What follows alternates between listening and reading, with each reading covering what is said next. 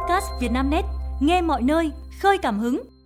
Mời quý độc giả theo dõi bản tin sáng ngày 2 tháng 3 của Vietnamnet, gồm những tin chính sau. Bộ Ngoại giao lên tiếng vụ một công dân Việt Nam bị sát hại ở Nhật Bản. Vé máy bay đã đắt còn tăng tiếp, du lịch nội địa nóng ruột. Bất ngờ chủ sở hữu ngôi nhà ở phố cổ Hội An vừa bị ngân hàng thu giữ. Dự báo thời tiết ngày 2 tháng 3, miền Bắc rét đậm ngày cuối trước khi tăng nhiệt.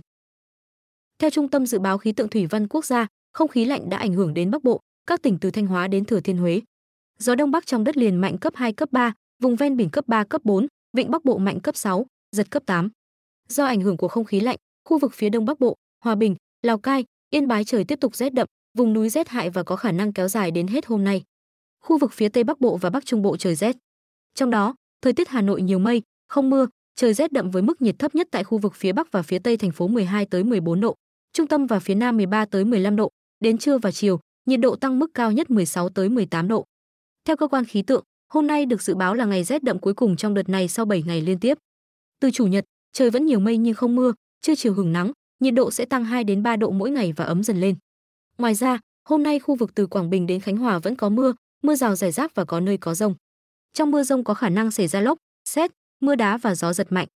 Khu vực Nam Trung Bộ và Tây Nguyên, Nam Bộ duy trì hình thái thời tiết ngày nắng, riêng miền Đông Nam Bộ có nắng nóng, chiều tối và đêm khả năng có mưa rào vài nơi. Bộ Ngoại giao lên tiếng vụ một công dân Việt Nam bị sát hại ở Nhật Bản.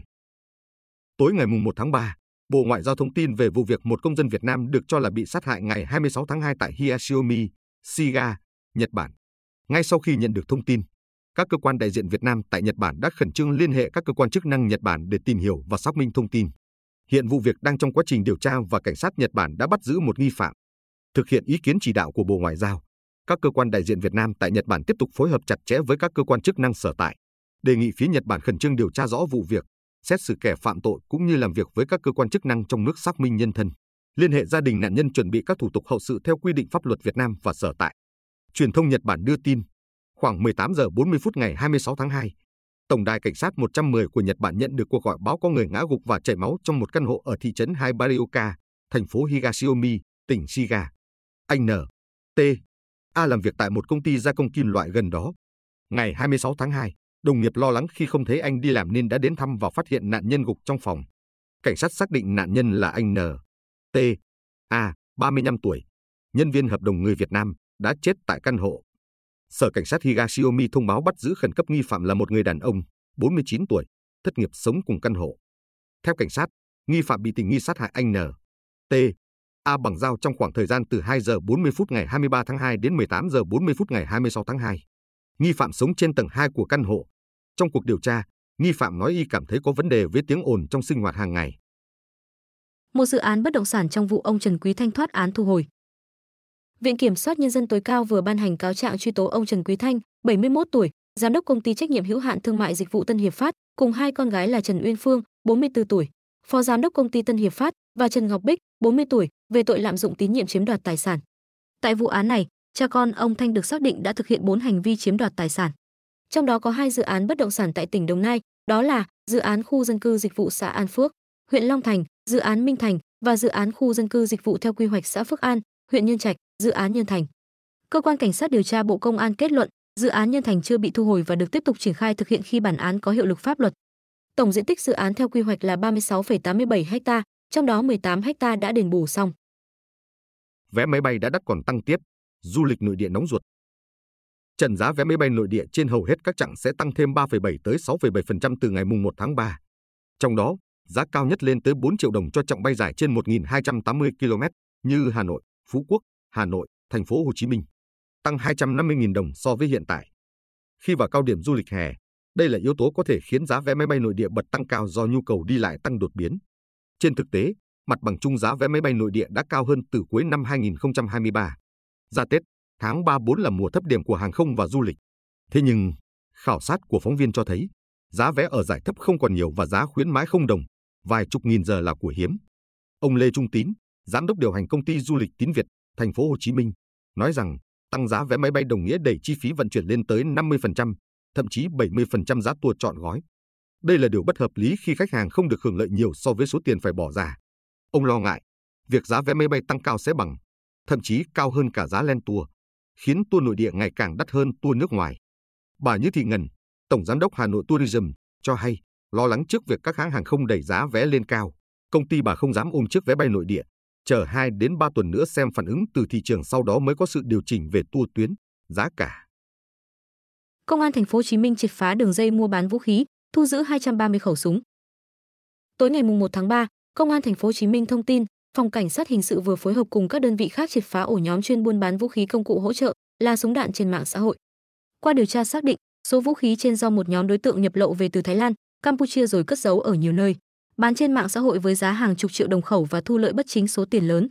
Sau khi điều tra kỹ lưỡng mới đây, Phòng Cảnh sát hình sự phối hợp cùng Công an quận 6, 8, 12, Bình Tân và huyện Hóc Môn đã khám xét các địa điểm và bắt giữ các đối tượng liên quan. Công an thu giữ lượng tăng vật 230 khẩu súng các loại, 4.750 viên đạn, 23 bình ga, hai máy ép khoan đạn, 54 hộp tiếp đạn. Hai đối tượng bị bắt giữ gồm Đoàn Quốc Thái, 34 tuổi, ngụ quận 8 và Trần Bá Lộc, 27 tuổi, quê Quảng Ngãi, tạm trú quận 12. Được biết, Thái là đối tượng cầm đầu. Vào năm 2019, Thái đã bị công an quận 11 xử phạt vi phạm hành chính về hành vi tàng trữ đồ chơi nguy hiểm. Hiện vụ việc đang được phòng cảnh sát hình sự phối hợp với các đơn vị tiếp tục mở rộng điều tra làm rõ. Bất ngờ chủ sở hữu ngôi nhà ở phố cổ Hội An vừa bị ngân hàng thu giữ. Ngân hàng Agribank chi nhánh nhà bè vừa thông báo về việc thu giữ tài sản đảm bảo là quyền sử dụng 200 m2 đất ở lâu dài và tài sản gắn liền với đất của công ty cổ phần đầu tư quản lý khách sạn Đông Dương, công ty Đông Dương.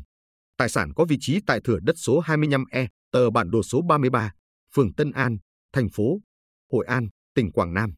Bất động sản này được dùng làm tài sản bảo đảm khoản vay của công ty trách nhiệm hữu hạn tư vấn di trú Thành Tín tại Agribank chi nhánh nhà bè theo hợp đồng bảo đảm tiền vay ký năm 2018 giữa Agribank chi nhánh nhà bè, bên nhận bảo đảm, với công ty Đông Dương, bên bảo đảm và công ty Thành Tín. Agribank cho hay, bên thế chấp, công ty Thành Tín sẽ phải chịu các chi phí hợp lý cần thiết cho việc thu giữ tài sản bảo đảm. Trường hợp không giao tài sản để xử lý hoặc có hành vi cản trở việc thu giữ hợp pháp tài sản bảo đảm mà gây thiệt hại cho ngân hàng thì phải bồi thường. Công ty Thành Tín do ông Nguyễn Lam Huy, sinh năm 1979, một doanh nhân trong lĩnh vực du lịch, dịch vụ lưu trú, là người đại diện theo pháp luật. Đây không phải lần đầu tiên Agribank chi nhánh nhà bè thu giữ tài sản đảm bảo là bất động sản tại Hội An liên quan đến hệ sinh thái các doanh nghiệp của ông Nguyễn Lam Huy. Trước đó, Agribank từng giao bán 12 ngôi nhà ở phố cổ Hội An đều có liên quan đến hệ sinh thái các doanh nghiệp của ông Nguyễn Lam Huy, gồm công ty Thành Tín, công ty Nguyên Khang, công ty Đông Dương, công ty Thiên Nhật Việt, công ty Đại Bảo Nga. Người đàn ông cơ bắp phải nhập viện hơn 20 lần vì uống nước lạnh. Một vận động viên thể hình ở bang Texas đã phải nhập viện hơn 20 lần sau khi uống nước lạnh do mắc chứng bệnh tim hiếm gặp. Khi tôi đang ngồi xuống sau khi uống ngụm nước lạnh, tôi cảm thấy tiếng tim đập thình thịch. Franklin Aribe, 35 tuổi, nói với ABC News về chứng sợ nước liên quan đến tim của mình. Franklin lần đầu tiên nhận thấy triệu chứng đáng báo động ở tuổi 18 khi trong phòng tập gym. Đó là một ngày mà tôi sẽ không bao giờ quên, vận động viên thể hình nhớ lại. Anh cảm thấy có tiếng động rõ rệt khi uống nước. Chẳng bao lâu sau, anh bất tỉnh. Tuy nhiên, phải đến 15 năm sau 25 lần đi khám, Franklin mới phát hiện ra nguyên nhân dường như vô hại gây ra tình trạng của mình, nước lạnh. Một ngày, sau khi uống ngụm nước ở phòng gym, anh nhận thấy tim mình đập không kiểm soát. Lo lắng trước phản ứng nghịch lý của mình với loại nước uống thông thường, Franklin quyết định đi khám lần nữa. Các xét nghiệm di truyền cho thấy Franklin mắc chứng quang sai di truyền khiến anh bị rung tâm nhĩ, một dạng rối loạn nhịp tim. Bệnh nhân sẽ cảm thấy mệt mỏi, nhịp tim không đều, thở nhanh, thở nông, đập chống ngực, đau ngực. Các bác sĩ cho rằng chứng loạn nhịp tim của Franklin do nước lạnh chạm vào dây thần kinh phế vị, một phần của hệ thần kinh điều chỉnh nhịp tim. Tờ Daily Mail đưa tin, đây là phản ứng bất thường và cực kỳ hiếm gặp, tiếp xúc với nước lạnh khiến nhịp tim chậm lại để bảo tồn oxy và năng lượng. Phản ứng này thường hết khi bệnh nhân không còn bị lạnh nữa. Thật không may, chứng dị ứng nước được cho là trầm trọng hơn khi bệnh nhân tập luyện cường độ cao như cử tạ. Franklin từng bất tỉnh khi đang chơi golf vào một ngày hè nóng nực. Tôi nhấp một ngụm nước lạnh và sau đó, tim tôi đập mạnh như thoát ra khỏi lồng ngực rồi tôi mất ý thức, anh nhớ lại. Quý độc giả vừa nghe bản tin podcast thời sự tổng hợp sáng ngày mùng 2 tháng 3 của Vietnamnet, được thể hiện qua giọng đọc AI của VB. Mời quý vị và các bạn chú ý theo dõi.